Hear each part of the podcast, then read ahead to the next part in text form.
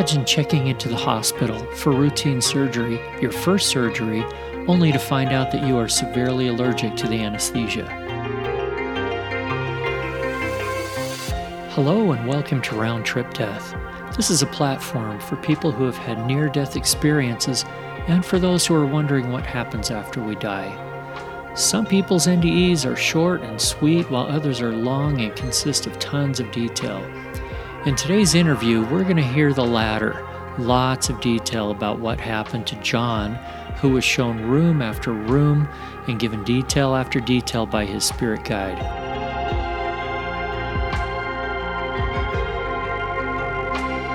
We'd like to welcome to the show today John Davis uh, from Colorado, and we're really glad to have you here. And this is a little bit unusual because normally we've done a pre interview and I know quite a bit about your story and and this today's going to be more of a surprise. And so this is going to be this is going to be a whole lot of fun. So why don't you give us a little bit of background on what led up to your nde and and then we'll jump into it from there. Sure. I'll, I'll tell you how it started.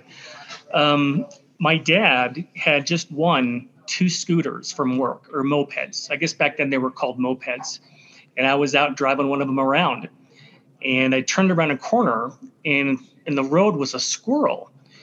Well, the squirrel turned every time I turned, and I ended up slamming into a tree. And the way that I hit, I landed in such a way that I tore the tendons off the bones in my hand. So I had to go in to have a surgery. I'd never had surgery before, so I didn't know what to expect. Well, what ended up happening and what caused the NDE was I had an allergic reaction to the anesthesia and it stopped my heart. And I was actually, I guess, I guess what they call now clinically dead for seven minutes. But what was so extraordinary is that it felt my experience on the other side felt like I was there for an hour. There was so much detail, so many things got packed in so quickly that when I came back into the hospital, I had it seemed I couldn't believe it was only seven minutes. So that's how it started. Well, I think seven minutes is a long time when your when your heart is stopped. Yeah, I don't mean to that's laugh. True. I don't that's mean true. to joke about it because it's so serious. But uh, yeah, and they had they had the paddles. They shocked me the whole the whole nine yards. Yeah. That's really scary because you know, we all have to, it seems like most of us are going to have to get surgery sometime. And yeah, yeah, we don't know if we're allergic to that stuff. So now, now we're just putting the fear in everybody else that may have to have surgery, their first surgery one day. I, I should have realized I had um, something wrong because I went into, I think when I was either 15 or 16, I went into the doctor to get glasses. And you know, when they put the drops in your eyes, when he put the first drop in, everything was fine. When he put the second drop in, I blanked out, completely blanked out, and I have no idea why. Just really a strange phenomena. So I don't, I've, I haven't had too much of a success record with anesthesia.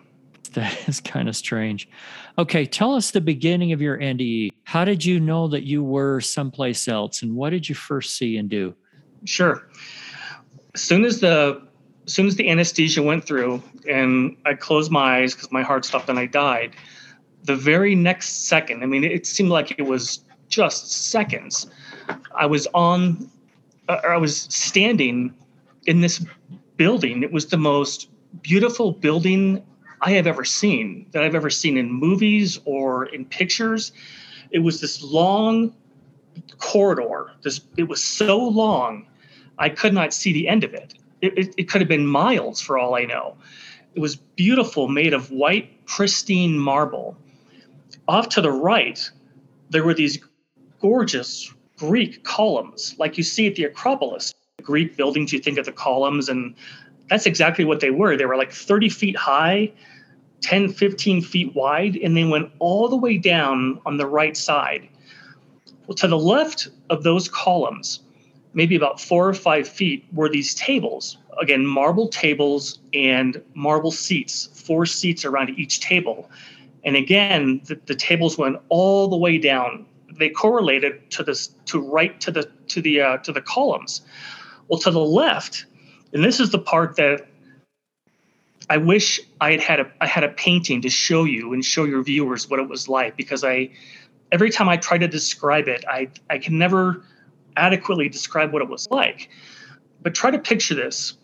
Off to the left of where these tables were, maybe about five or six feet, again was marble, beautiful white marble, and cut it, it looked like doorways or tunnels had been cut out of this marble. They were perfect rectangles and they were doorways. I found out later that they're actually they're tunnels. We use those tunnels when we leave an earth life, when our life is finished on earth, we come through those tunnels to the other side.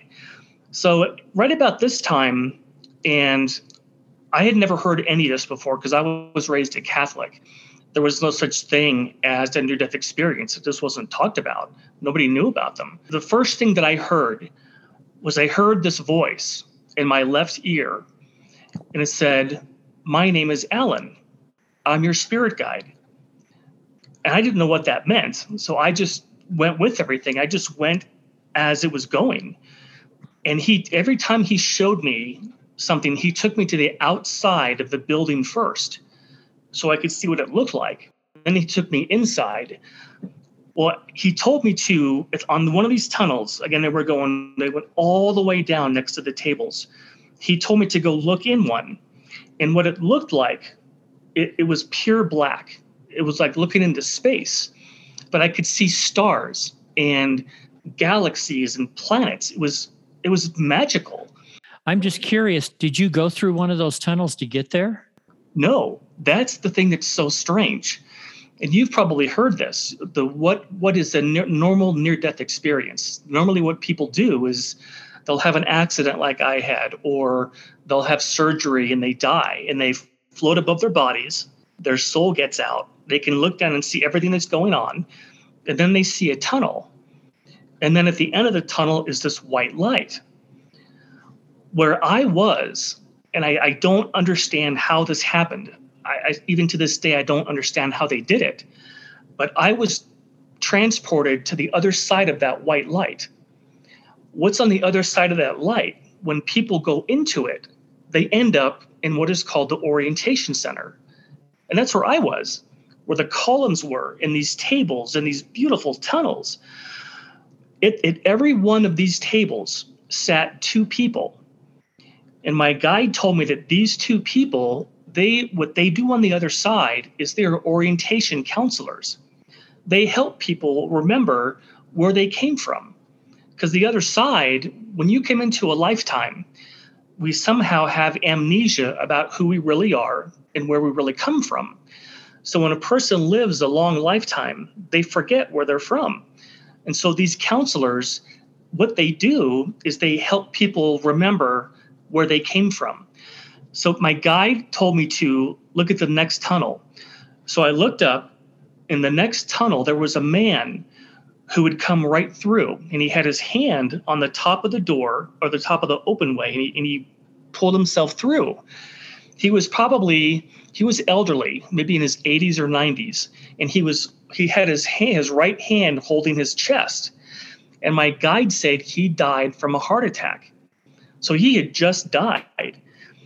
Well, the woman that was sitting closest to him, one of the counselors, she stood up, she walked over, she took her hands in his, and she walked him back over to the table and they sat down. And she sat across from him.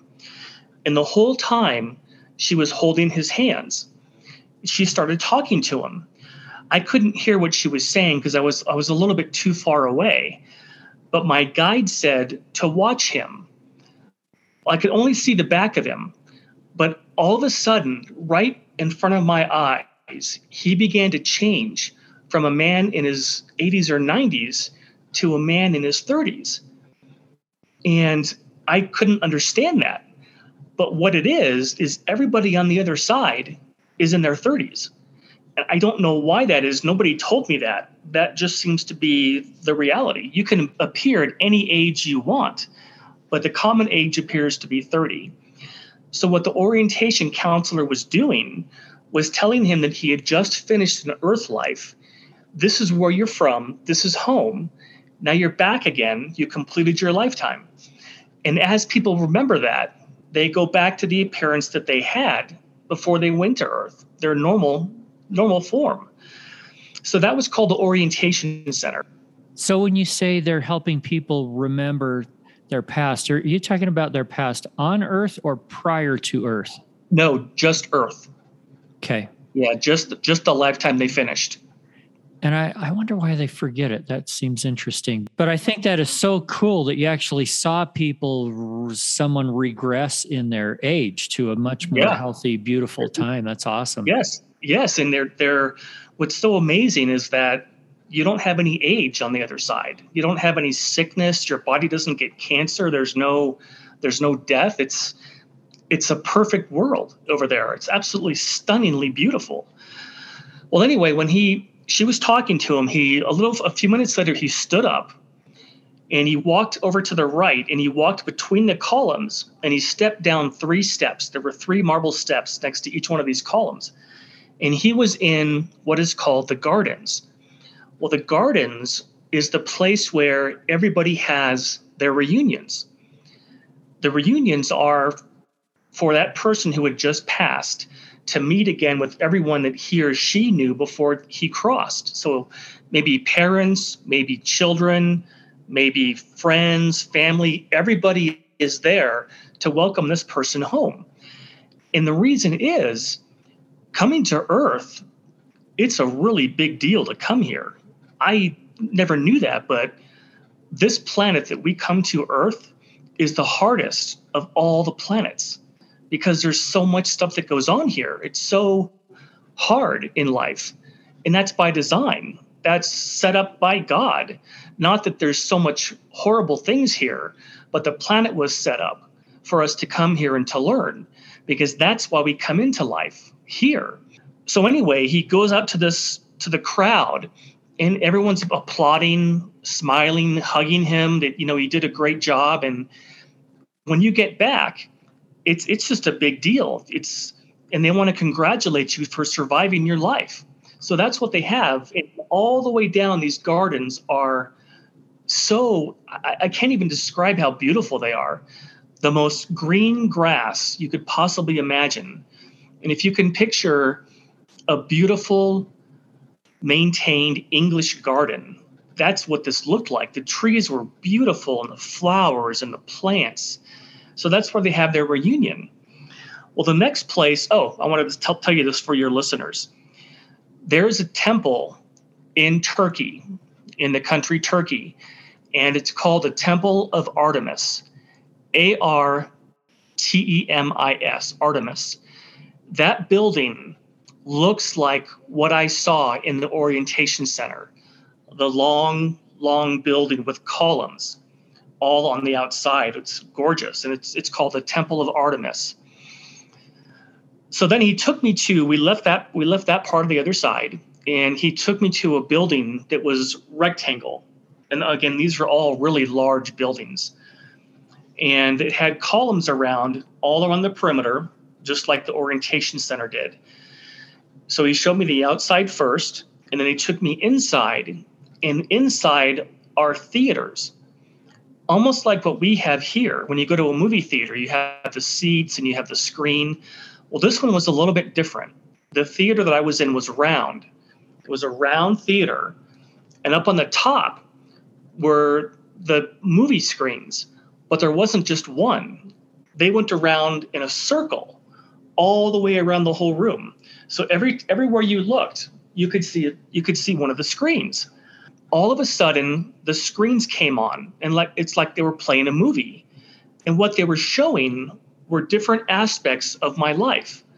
When i was a little toddler when i went to elementary school when i played soccer in second grade or what it was like what i was like in sixth grade it had all of these movies playing of my life all the way up to the age that i was now or then which was 21 well i found out my guide said everybody has a life review.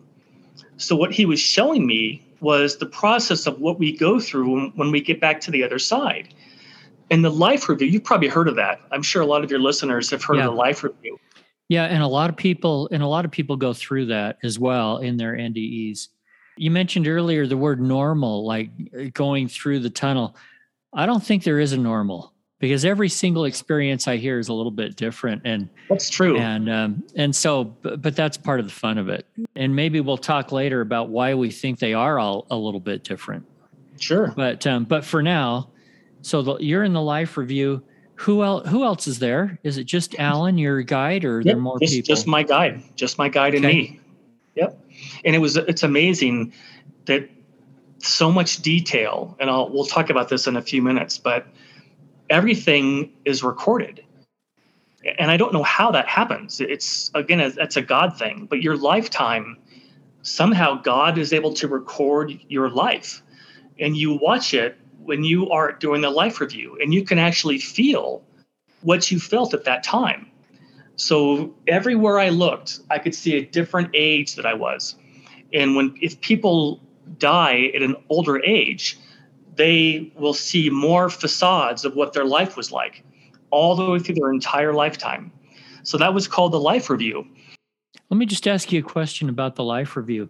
Was this a feeling of guilt and shame, or was it happiness? Or, I mean, how did you feel with all this going on? It seems kind of scary to have a review like that. There was there was no nothing scary at all. It was nobody judges you. You're not judged at all um, it's really designed to see if you completed what you would hope to accomplish in that lifetime. Because all of us come into life for a reason. There's a specific reason why we come here. It's, it's to learn. We have different reasons. All of us have different reasons for coming in. But there's really two major ones. And the first one is we come in here to learn lessons, to experience things here that we can't experience on the other side the negative things here. And the reason is the reason is because we learn best by not having things be perfect. You learn the most when things are when something happens. You don't learn the most from a success. You learn a lot from a failure. So we come here not to fail but to have experiences that we can learn from. And the second reason we come here is to make a difference with our lifetime to try to help others. That's what they want us to do. You know, live your life, do your best, but also when you can, help those who are less fortunate. So those are the two reasons that we really come in. And the life review, anybody can see it. It's not just you. You can go look at anybody's lifetime. You if you want to look if you want to look at the life of Muhammad Ali, you can go and look at his lifetime but yeah, no fear, no judgment. It was just this is what happened. This is what was going on at the time. All these different screens show different aspects of your life. And again, it was just for learning. Eric, the thing that's so amazing is the place that he took me to was only a small part of the other side. And it was like someone asked me the other day, it seems like it was like a college campus. And that's kind of what it was like. All these buildings the you know these different temples all were in roughly the same area. So it was relatively small in terms of the other side because the other side is it's like a planet. It's enormous. But the place where i was there's a huge emphasis on knowledge and learning. And i don't know if people go to, to the place where i was to learn things if that's the only reason but there was just such an emphasis. And and even now uh, is as humans we're pre-wired to want to learn and to grow. We don't want to stagnate we want to keep learning. Well god set it up on the other side so that we are eternal beings. We never die so knowledge never ends. So the next so that was that part. The next thing and this part was was hard for me because i was raised catholic we were so Catholic, my family, my mom, my dad, my sister, and I, or my two sisters, we went to Catholic church three times a week and then on Sundays. So that's we went to church four days a week growing up. So I was indoctrinated with the Bible. And the next building that he took me to, well, again, was rectangle with the marble columns out front. And this one was exactly similar the, as the other one, but it only had one screen. It was it's what our movies what our current movies look like our movie theaters now just one screen And what he was doing, he wanted to show me that we have past lifetimes, that they're actually real. And on the screen, he showed me three of them. The first one was of a monk in a monastery. And I had a shaved head and I was wearing a red kind of a gown or a robe. And my job was at that time was to teach these kids about the monastery. So he, he showed me three. The second one was of a fisherman. I had a, a little um, wooden boat and I had nets. And what I did is my job was to catch fish for the village. That was the second life. The third life, I was a peddler and I had a wheelbarrow. And my job was to fix people's shoes. So I would I would collect them from the people at their homes or wherever they were. I would go back to my shop, fix them, and then wheel, wheelbarrow all these shoes back to the people in the community. Well, at the time, when he said these are past lives, I had a really difficult time trying to understand that because I, that was never mentioned in Catholicism. Well, what happened once I had my NDE and I came back, I went to see a hypnotherapist because I wanted to see are past lifetimes really real? And sure enough, I went to see one and I saw three different lifetimes in addition to the ones that I had on the other side. So we can have as many lifetimes as we want. It's totally up to us. Nobody forces us to come here. We come here of our own free of our own free volition. So how do you reconcile the religious beliefs with that? Did, did you have to just give them up, or is there some way to compromise those?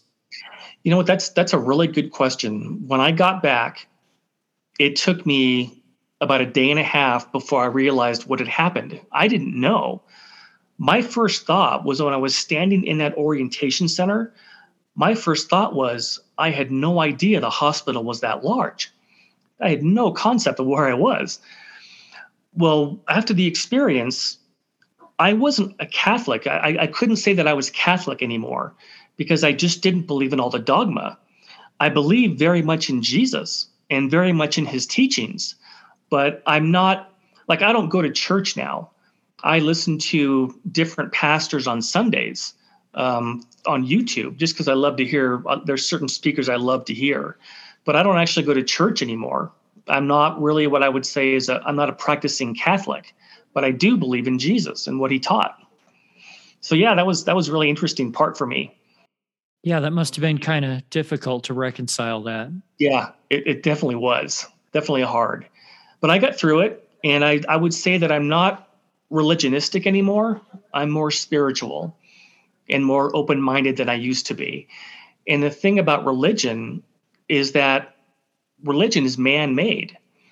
They men actually wrote the Bible. Um, men decided who was going to be, what kind of books were going to be in the Bible. Um, so I just, I just don't believe in a lot of the dogma. Just I believe in Jesus's life and what he did. So that was, so that was the the part where he took me to where we see our past lifetimes. And again, you can go there and you can look at anyone's life. All of that is is open for people to view, and it's all for the purpose of learning and that's a huge thing like we talked about that the other side just like we are here we're, we're kind of pre-wired to learn. Everyone wants to keep learning because knowledge never ends. So that was that aspect. The next thing he took me to was an enormous round building. I mean it was i can't even describe how huge it was just this enormous round building. It, it had a dome on top and it had the white columns all the way around in a circle.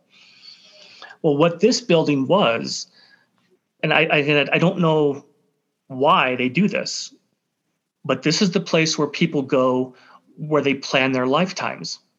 And you actually plan a lifetime with the person that becomes your spirit guide. And it's very detailed. I mean, it, the lifetimes that you plan for, there's specific reasons why we come in you you choose what country you're going to come in, what language you're going to learn, um, what college you're going to go to if you decide to go to college, or what's your career going to be. Are you going to have kids? And all all of these things are part of your life planning. And for some reason, this is the building that we go to to plan those lifetimes. So I went inside, and again, with marble, beautiful white marble tables. And there were two scrolls on the table he took me to. And have you ever seen papyrus scroll or papyrus paper? It's kind of sure. brown looking. Well, they were they looked like that. They were rolled up on the table. One had a blue ribbon around it, and the other one had a red ribbon. I don't know what the difference between those two were. I don't know why there was a blue and red one, but I picked up the one that had a blue ribbon. I took off the I took the ribbon off, and I set it down on the table, and I I spread it open like this. And what I could see was the whole document was full of black writing, and the writing that it looked like.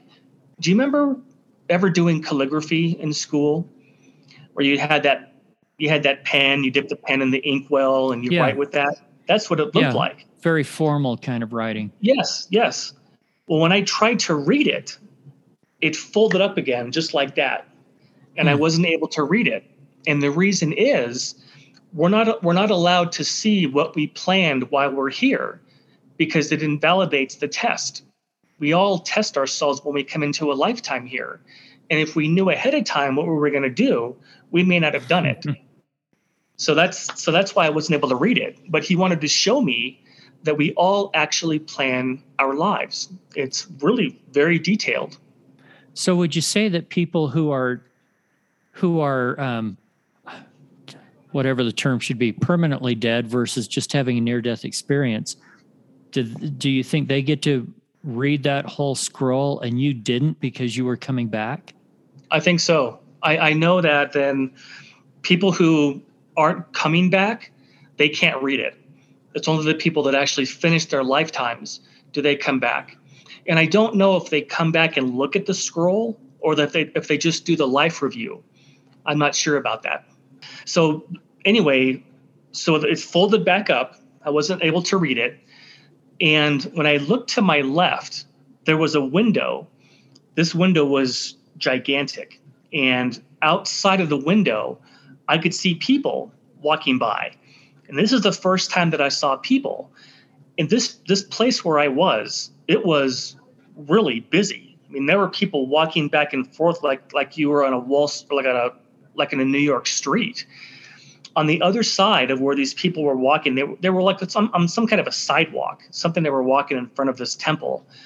There was a beautiful lake. There's so much nature there the lake was so clear you could see the bottom. And all the way around this lake were weeping willow trees. The you know the weeping willow trees that hang their leaves down like that, and they were just the leaves were just sitting in the water. It's absolutely beautiful. So I could see a lot of people. Well, he, in that same building, he took me to an area that looked like a gigantic library. And you know what encyclopedias or Encyclopedia Britannicas look like? Sure. These these books on the shelves looked like that. They were all the same color. They had gold writing on the bi- on the binding, but it didn't go horizontal. It went from top down. Mine, he took me to mine. Or, uh, uh, well, it wasn't really mine, but he took me to my soulmate's book and I'll explain that in, in, in a second because I had never heard that term. But her, my soulmate's name is Nina, N I N A, in gold letters. In the book that was her book is a book that talks about her lifetimes, everything about her. And all of us have soulmates. God created us with a perfect mate. Well, here's the part that's that a lot of people have a hard time with is usually your soulmate doesn't come into a lifetime with you. And the reason is if they did, you probably wouldn't learn anything about relationships because you have a perfect relationship on the other side with this other entity. So you come into life and you have relationships that you learn from, but you don't normally come into life with your soulmate and everybody has a soulmate in all of these books that had the beautiful gold lettering and everybody had a different name so if you wanted to learn about your soulmate's book or that person's lifetimes you could go look in these books it was just it was just blew my mind. It was just I was so amazed. Mm. And I had, I had never even heard the term soulmate before. But he was telling me this the whole time I was I was in this whole area. How was he talking to you, by the way? Just like we talk? Just like we're talking, and he, he talked into my left ear. It was like he was standing right next to me the entire time. And I never I never thought to look and see who this was. There there there wasn't really any time. Everything seemed to be going so quickly that I didn't even have a, a chance to process what was happening. I was just going through it. The next building he took me to looked like a stadium, like a football stadium, but it was huge. I mean, it was like the Broncos stadium we have here. It was probably five to five to ten times the size of that one, just enormous. Then he took me inside, and inside were thousands and thousands of seats. This place could accommodate thousands of people. What it was was a planetarium, and on the ceiling it had a dome ceiling. And we have those here on Earth. You can go in there, you can see different star systems, you can see the galaxy, they'll show planets, things like that. Well, that's what this was. So I was in there and there was someone behind me who was who was actually the facilitator or the person that ran the planetarium on the other side. And it was a guy. I, I didn't turn around to see who he was. I just heard him. And he said to me some things that were phenomenal. He said let's begin. So the lights went out and i sat down. And he said when you look at the stars meaning people on earth when we look at the stars from Earth, this is what you see. And he started showing our planets and our solar system Jupiter, Saturn, Uranus, Neptune, all of them started showing up. Then they disappeared. And then he said, when we look at the stars, meaning everybody on the other side, this is what we see. And planet after planet after planet started showing up. First, it was a dozen, then it was hundreds, then thousands, and then millions of planets, millions. And he said, There's far more life in the universe than you possibly know. And that's when I realized we don't have, we don't just have lifetimes here on Earth. We can have lifetimes in unlimited places, planets everywhere and that that was a part that was probably one of my most favorite parts to know that this is not the only place we can come to. There are millions multi millions of places we can go. So that was what i called the the stadium. So for the scientists that are trying to see if there is life anywhere else out here in the galaxy you're yep. saying obviously there is. There is. A lot of life. I got to tell you something. I was um when I after I had this experience, I started researching because again, I was there was nobody who was more skeptical than me. Well, I started I started studying about astronomy, and I realized that the astronomers estimate that there are 200 billion stars in the Milky Way, like our sun is a star. 200 billion. And they were saying if there's only a small fraction of those solar systems, if they had planets, that means there would be millions of planets just in the Milky Way. Well, if you can imagine what it's like in the universe, endless, endless numbers of galaxies, and they all have stars, and the percentage of those planets that can support life, it's just, you just can't wrap your head around how large that is. So that, that I had to I had to do some research because that just blew my mind. So amazed. Yeah, and those are numbers we can't even relate to at all. Oh, exactly. Yeah, yeah. I, I can't even. I have a hard time imagining how large the Milky Way is compared to the universe. I just can't even comprehend it. Right. All right. So that was the planetarium. The next place he took me to, I think, was probably my most favorite. Again, he took me to the outside and it was a building that again greek greco-roman architecture it looked like the supreme court building i don't know if you've ever seen that but it's got the the pointed roof on top marble and all the columns are in the front all the way up and down. And there must have been, I don't know, maybe a 100 stairs, 50, 100 stairs to get to the platform where you walk in. I didn't know what the building was. I, when I looked at the side, the side of the building, it went so far I couldn't see the end of it. It looked just like the like the orientation center did. It was that just a huge, huge building. When I got inside, I realized it was a library. There were people everywhere, and the people look just like we do. They're they're not orbs of light. They they have form. They have substance, just like we do here. Our bodies there are more perfect than our bodies here, but they're much lighter they're stronger they're lighter they don't get sick you don't age you can't get hurt You're, it's just a it's your perfect body but they're solid. Well anyway he showed me the library and the, they had huge stacks like 20 feet high where this all the way down you could just see library books one after the other. And people were researching people were talking people were sitting at desks talking. Well he took me to a place on the left hand side of the building. You know how in our modern libraries now we have study rooms off to the side? That's what these looked like. They looked like study rooms, but they were on the left hand side. They were maybe the average size of somebody's living room, about how big they were.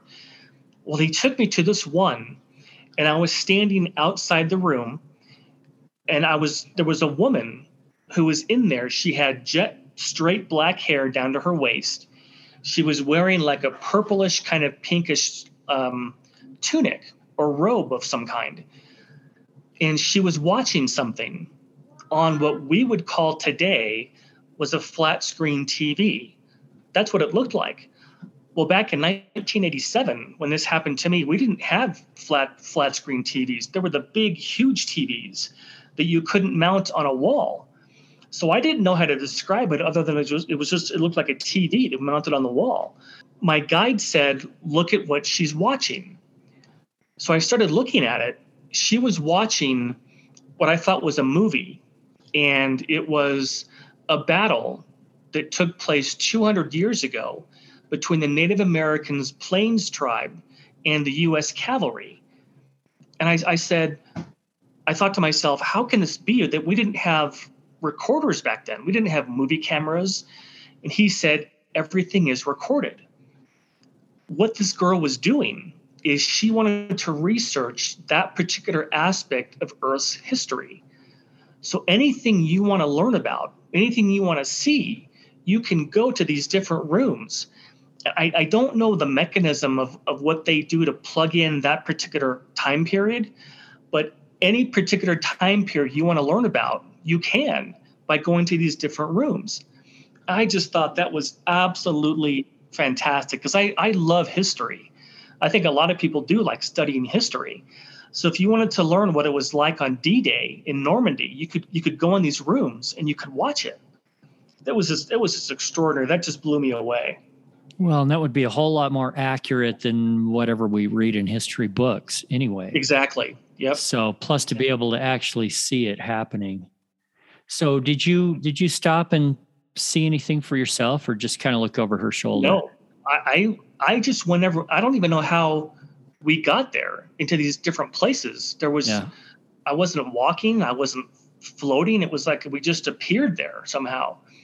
I don't, I don't know the means of that, of the mechanism for that. I have no idea how that worked. So this this Alan, your guide, that's been with you this whole time do you do you have any idea who he was? Was any he any relation to you or anything like that, or just a guy? I had I had no idea. I didn't even when he said he was a spirit my spirit guide. I didn't even know what that meant. I'd never yeah. heard the term before. And did you have a chance to meet anybody that you already knew there? No, I didn't. But I I did see my animals. Believe it or not, hmm. God created our animals with souls also just like just like we transition, so do they. So any pets you had when you were a kid, they're there. They're young again. He showed me two of my cats that I had growing up. And as they got older, we, we had them for a long time. They were probably 18, 20 years old, and they both developed cancer, and we had to put them to sleep. Well, when I when he was showing me this, the my cats looked they were young again. in the prime of their lives. They weren't they didn't have cancer anymore and they were playing. There seems to be an area on the other side where they keep all the animals. They don't have to stay there, but that's just where they stay until hmm. we come back and get them. So you come back and you can get your animals and you never have to lose them again. So every animal that you loved as a pet is there. And that was that was such a neat thing to see. It was such a it was just I almost started crying. It was so beautiful to know that God is absolutely extraordinary and he created the other side for us and gave our animals souls. So that was a great part. Yeah, that makes a lot of sense. Yeah, it was so nice to know that.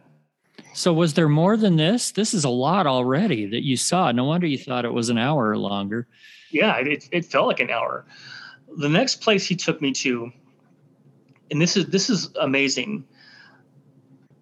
On the other side, everything that's beautiful over there is also on the earth, but it was on the other side first.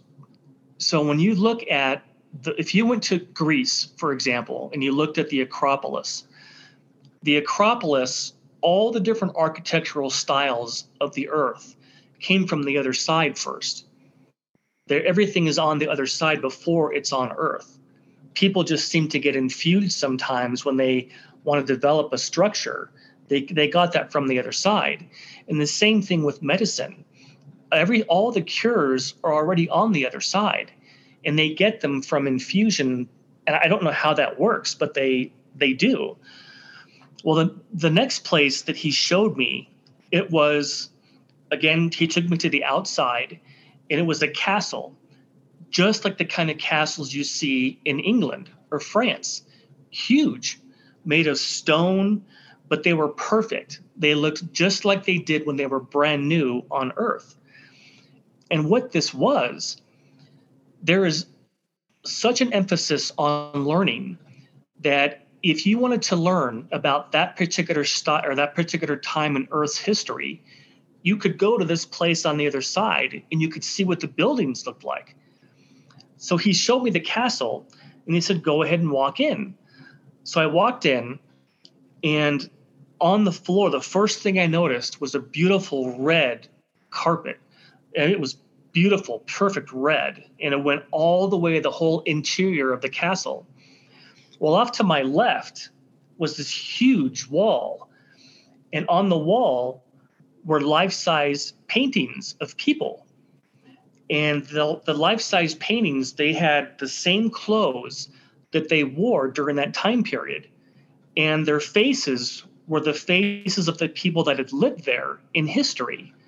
So all the queens that had lived there, all the kings, princes, everybody had a, a life size painting. And the idea was you could walk into this castle and learn about these different time periods and learn about these people's lives. Well, here's something that just blew my mind. In front of each one of these pictures was a podium. And on top of the podium was a book and the book was folded out. So you could walk up to it and flip through the pages.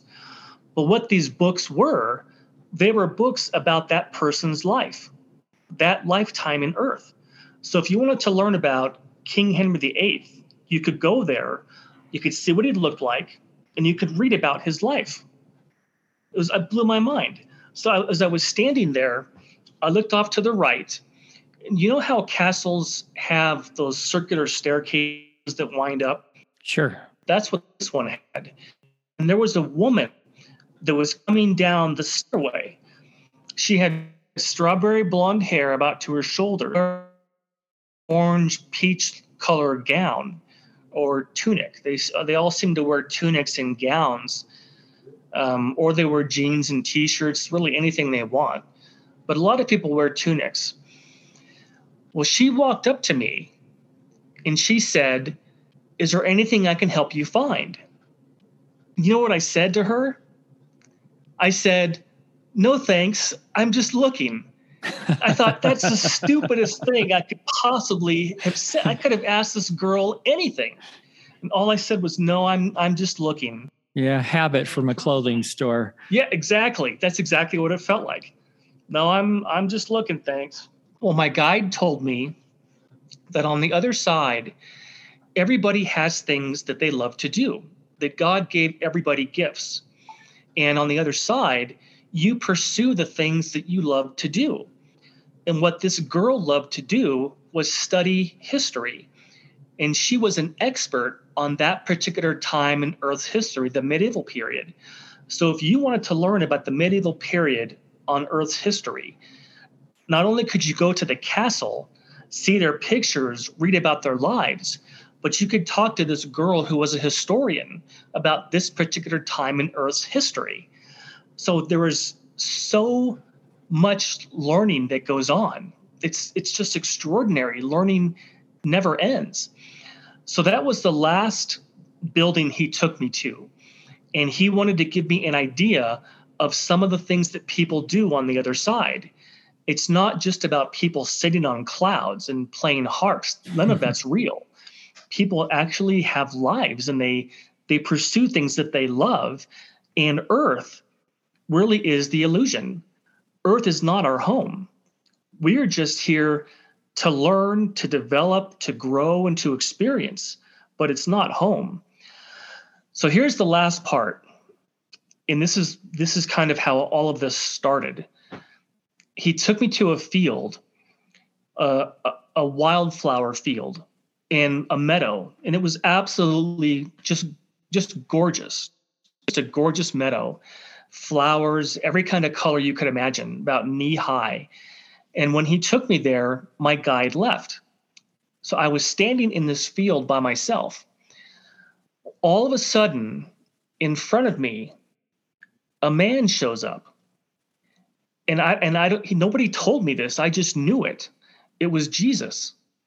He was wearing a white robe and he had a golden sash around his belt, I mean around his waist like a belt.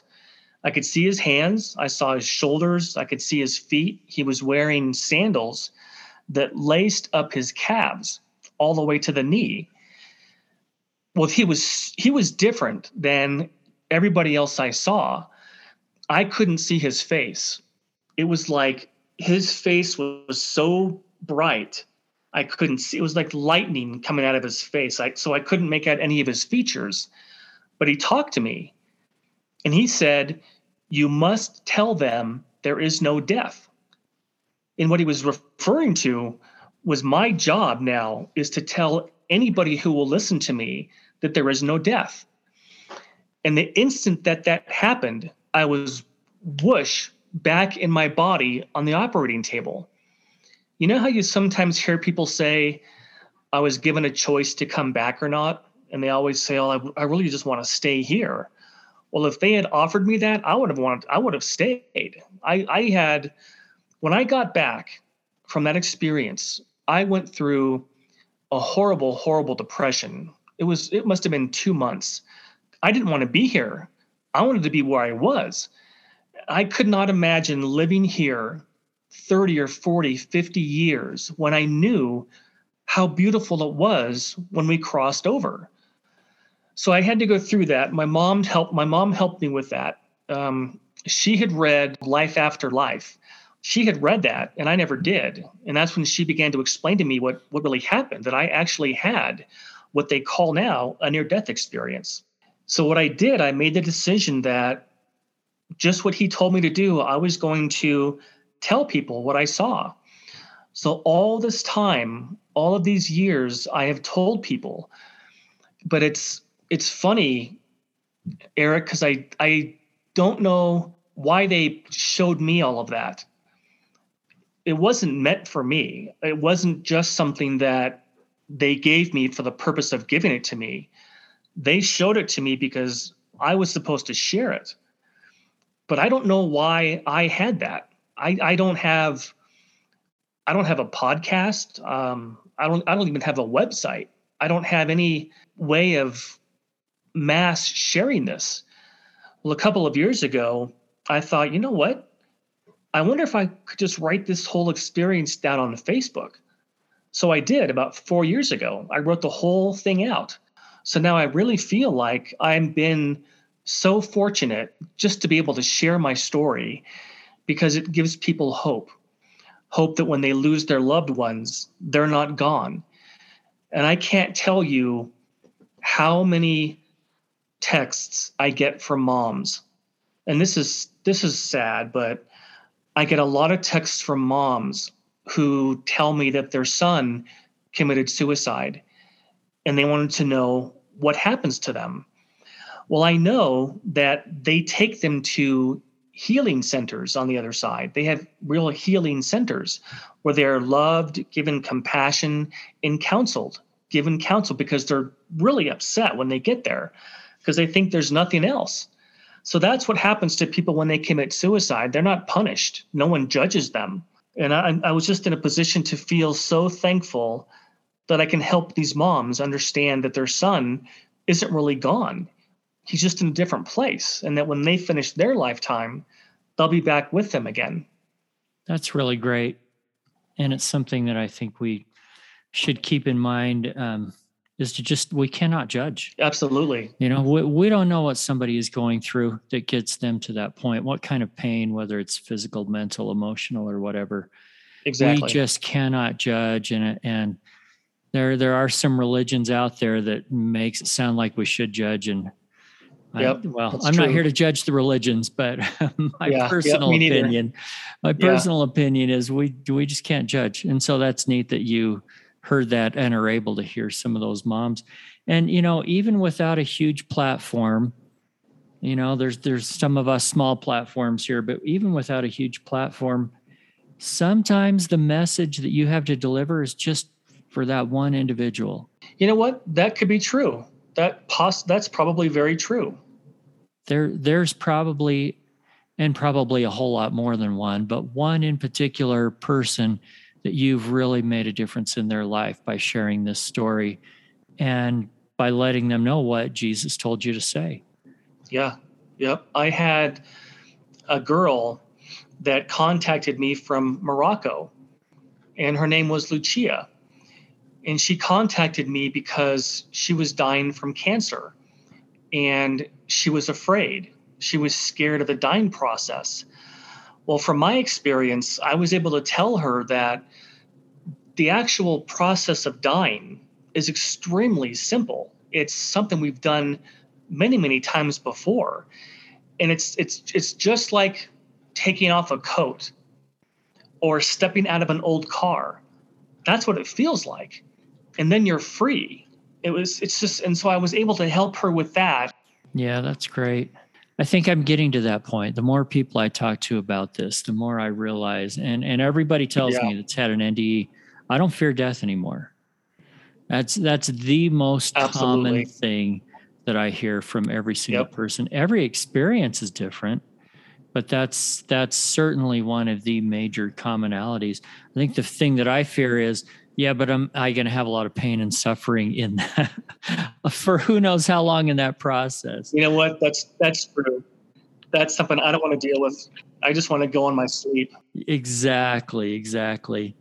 So, and, and that brought up something that we mentioned earlier that we were going to talk about, which is uh, how do you how do you reconcile the fact that so many different people that have had NDEs have very different experiences? Why aren't they the same? I don't know. I I really don't understand that. I think from a lot of people I have heard about, the only similarities have been, you know, they'll get up, they'll soul, their soul will leave the body. They'll be looking down. They'll be they'll be able to tell how many doctors were there, nurses, and then they see a tunnel with a white light, and they see someone coming down the tunnel who says to them, "It's not your time. You have to go back." That's been my experience with so many people's near-death experiences, but they're they're so varied. Some people have experiences where they see Jesus. Jesus talks to them just like mine. Other times they'll have experiences where they don't see anybody. They'll just be in a beautiful field. Other times people will say that they saw buildings like I saw. And other times they have people who talk to them. I, I don't know why. And something that I've always wondered is is it possible that they knew that I was going to have an allergic reaction to the penicillin? I mean, not, not penicillin, to the anesthesia because it seemed like everything that they showed me, it, it seemed like it was organized, like it was planned ahead of time. Take take me here to tell you this, to tell people. Take you here to tell you this, so you can tell people. So I don't know how they did that. I, I just I don't understand how they could possibly have known if that if they did. So that that part's new. I don't I don't understand why why people see different things. But they definitely seem prepared for you. Can we go back and talk about that scroll that you opened up?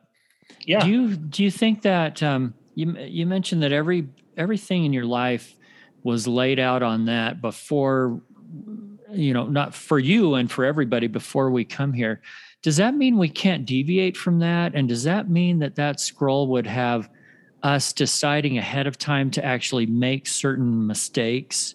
How does that work? What i was what it was was explained to me is that even though you plan the major areas of your lifetime you still have free will. So you can you can deviate from your chart anytime you want to. It, nothing's nothing's locked in stone. But the major things that you write down it's like it, it doesn't have the detail like oh i'm going to break up with this girlfriend when i'm 20 years old. It's not that kind of detail. It's usually just the main per, the main points of your lifetime that make up a life and the lessons you learned. But it's it, all of it's subject to free will because we don't remember what we charted. We don't because we're not allowed to remember. But if you look back on your life you can almost see that somehow it was organized. My lifetime here was organized. And that's where it comes from, is from the chart. So yeah, that's that's a great question, but that's that's what it was explained to me that we do have free will. That totally makes sense. Is there anything else you want to tell to everybody? I would tell people that my experience wasn't just for me.